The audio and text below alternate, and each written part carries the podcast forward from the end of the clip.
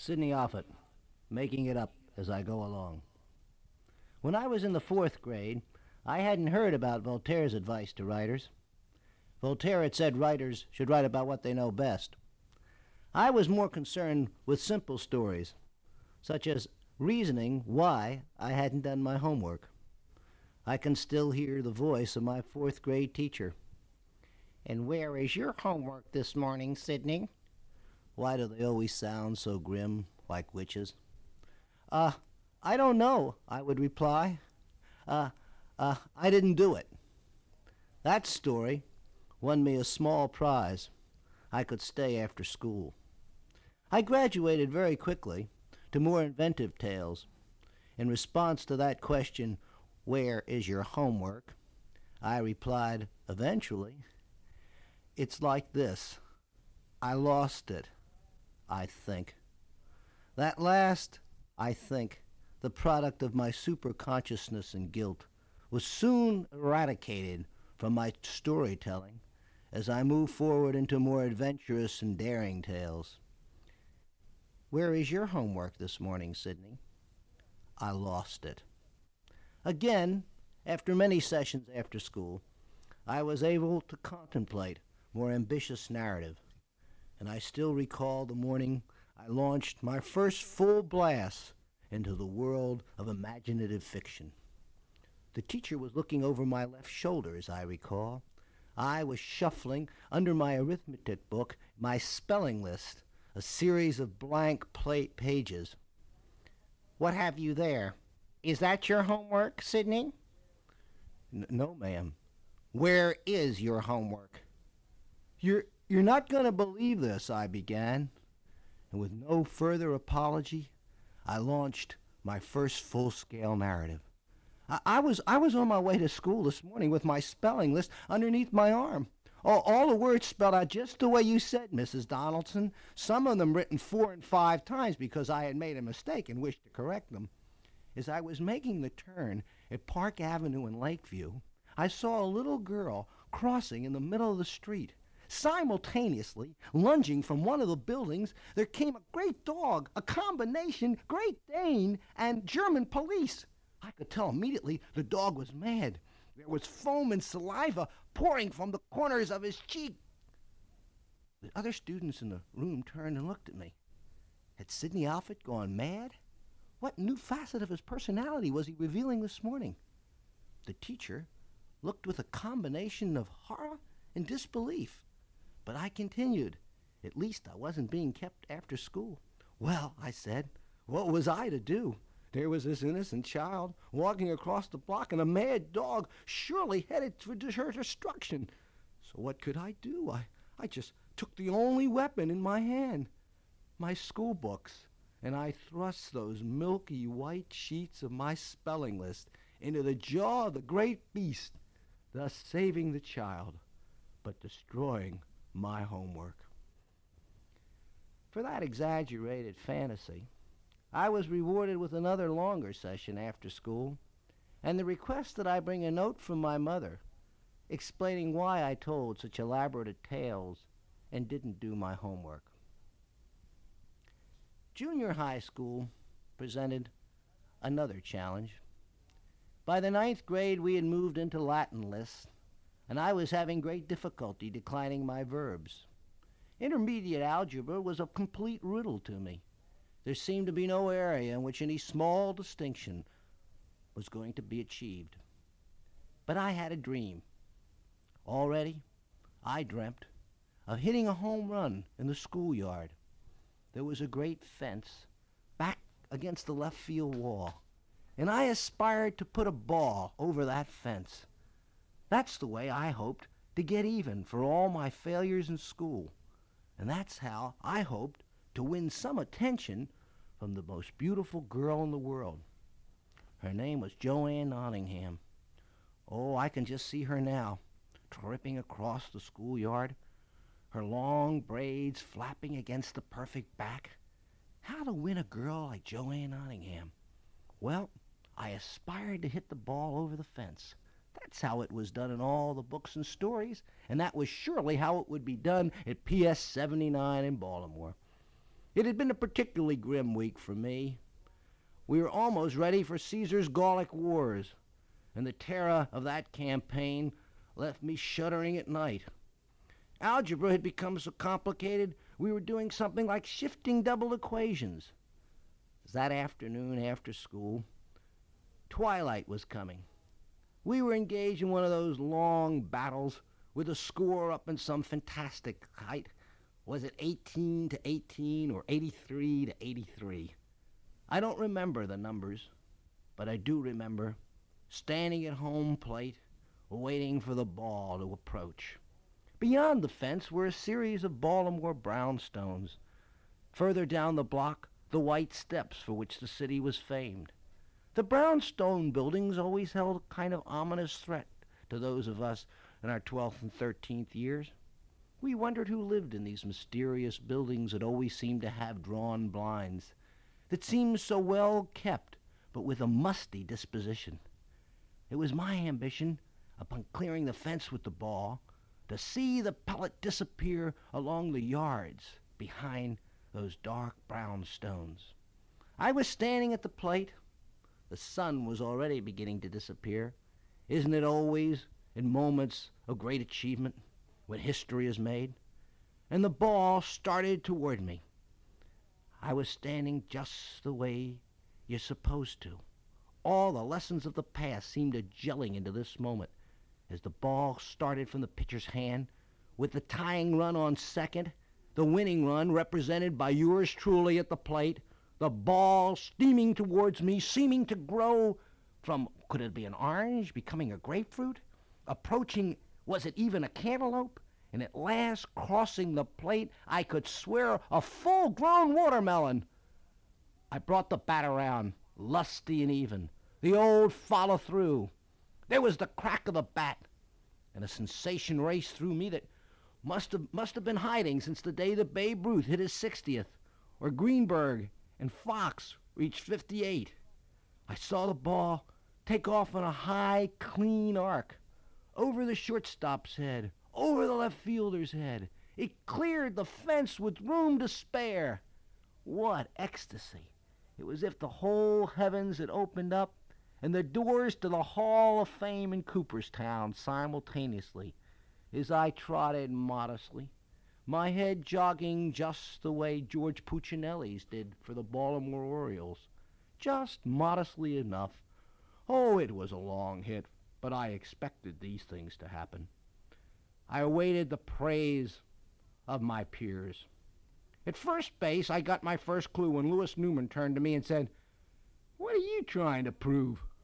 At second base, Bobby Goodman said, you did it now, Offie. Now how are we going to play with no ball? I was on my way to third when I was greeted by my own teammates. They didn't look as if I was a hero.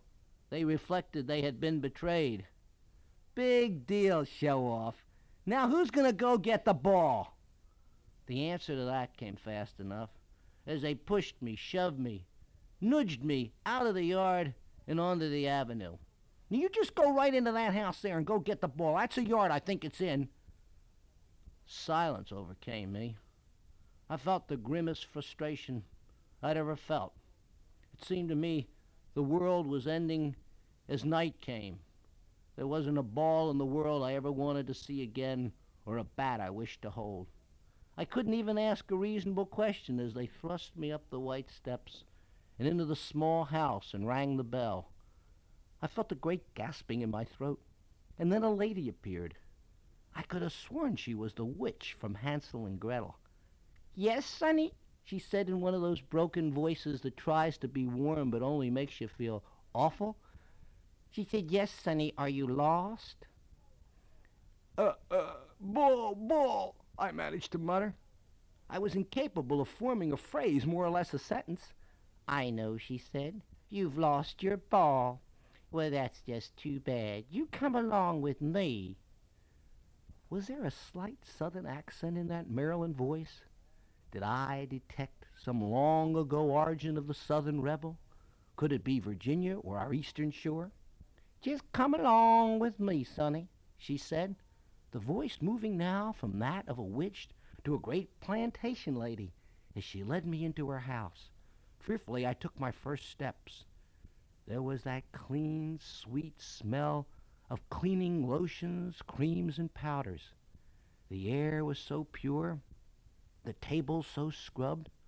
On one mantel I saw Cupid doll and an old clock ticking loudly. I could have sworn it was clicking just that way when Lord Baltimore had first arrived, and I was certain it would go on clicking into eternity. Tick, tick, tick went the clock. Come along, Sonny, said the lady, her voice becoming more southern with her every gracious move. We moved across her living room into the kitchen. The air was so clean and pure you could almost smell it. And out then to a small, small porch overlooking the yard. Did I call it a yard? Why, it was, it was really a garden. There grew flowers, and I think the lady even had a small patch of vegetables growing on one side. Why, there's your ball, Sonny, she said. Over there, right by the black-eyed Susans, I declare. Across the yard, sure enough, was that worn, dark pellet that was supposed to now sit in a case at the Hall of Fame. My bid for fame and eternity. Sitting up there, had she said near the black-eyed Susans. I think you'd better go fetch, Sonny, she said. Go fetch it. I moved down the steps, no creak there, and started across the garden, stumbling awkwardly, crushing flowers and plants, feeling like a Frankenstein monster, destroying everything. But I found the ball and picked it up and started back into the house. The sight of the ball was almost more than my heart could stand. Tears welled in my eyes, and I felt a soft sobbing in my throat. I know what your problem is, Sonny, she said. You're just feeling a little bad, and you need a little refreshment. I think a refreshment will do. Here, Sonny, wouldn't you like a nice, sweet apple? Candy was more to my taste, but with the apple in one hand and the ball in the other, incapable of saying thank you, I went back across the apartment with her, out onto the steps and onto the street. My friends were there, my teammates. Before I could turn or say another word, the ball had disappeared and the apple had gone. Hey, we have time for one more inning. What was the score? Who was on base? The go- game resumed, and I started on my lonely walk home. There was never another word said about that home run. No register at Cooperstown, no mark in the Baltimore Sun. It was as if it had never happened. And then, years later, in a small restaurant in Baltimore, I saw a lady whose face looked familiar. Could it really be Joanne Nottingham? Was she sitting across the room from me? Was that the girl who had the perfect golden hair? Was that Joanne Nottingham really smiling in my direction? It was a look of no recognition, but there seemed to be some promise of long ago mysteries and adventure there.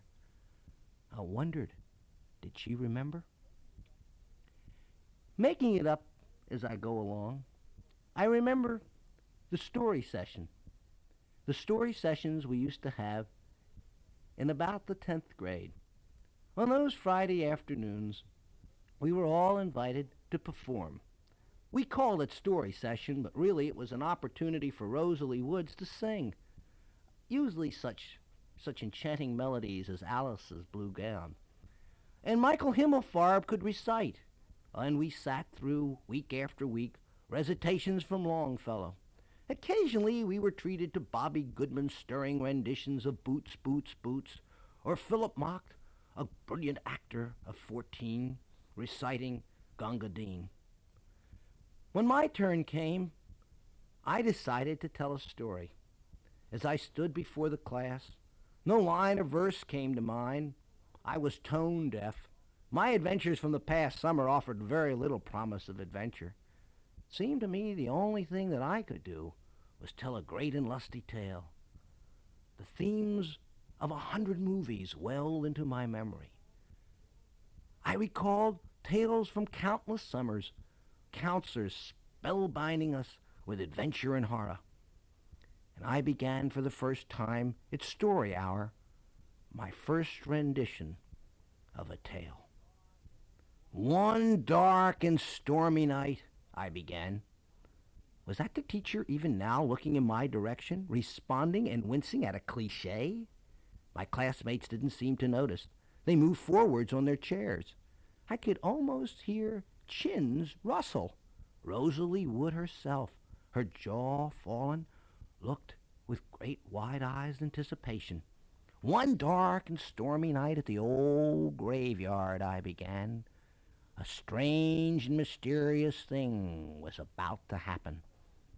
The tombstones, white and shiny, reflecting the moonlight, began to stir, and from the very bowels of the earth a monster was born.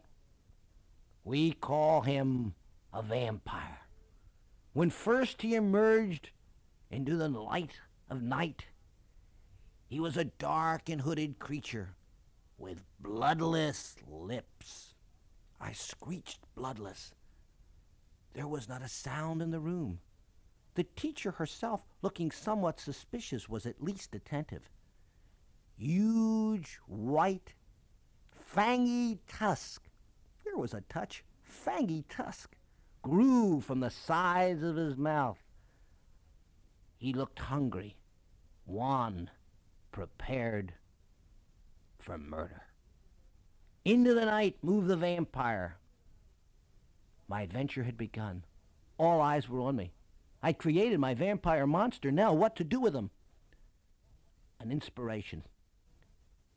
As you all know, I live on Reservoir Street. You're not going to believe this, but it's a matter of public record. Imagine my shock and surprise that night when, rising from my bed, I heard a tapping on my window, and then slowly and mysteriously the window rose, and the vampire entered my room, his peg leg scratching across the floorboard. Rosalie Wood, overwhelmed, overwhelmed with terror and fear for me, was even then clawing at her desk. Did I hear her faintly saying no, no, no? But there was no stopping the mad monster of a storyteller that had been born in that classroom.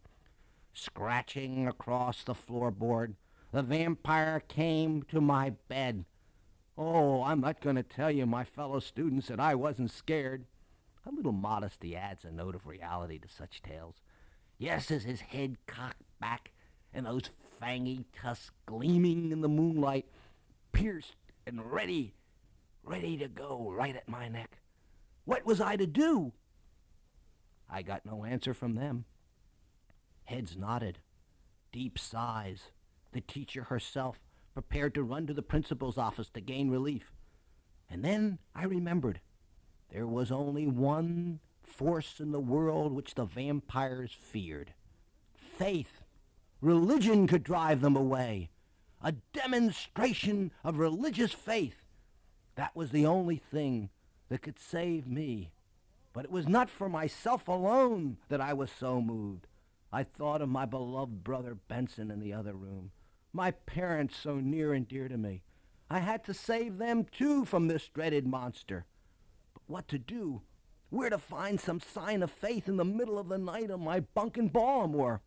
There was no chance to reach for my siddur, the Hebrew prayer book from which my bar mitzvah lessons had been learned, that was already put away on my bookcase.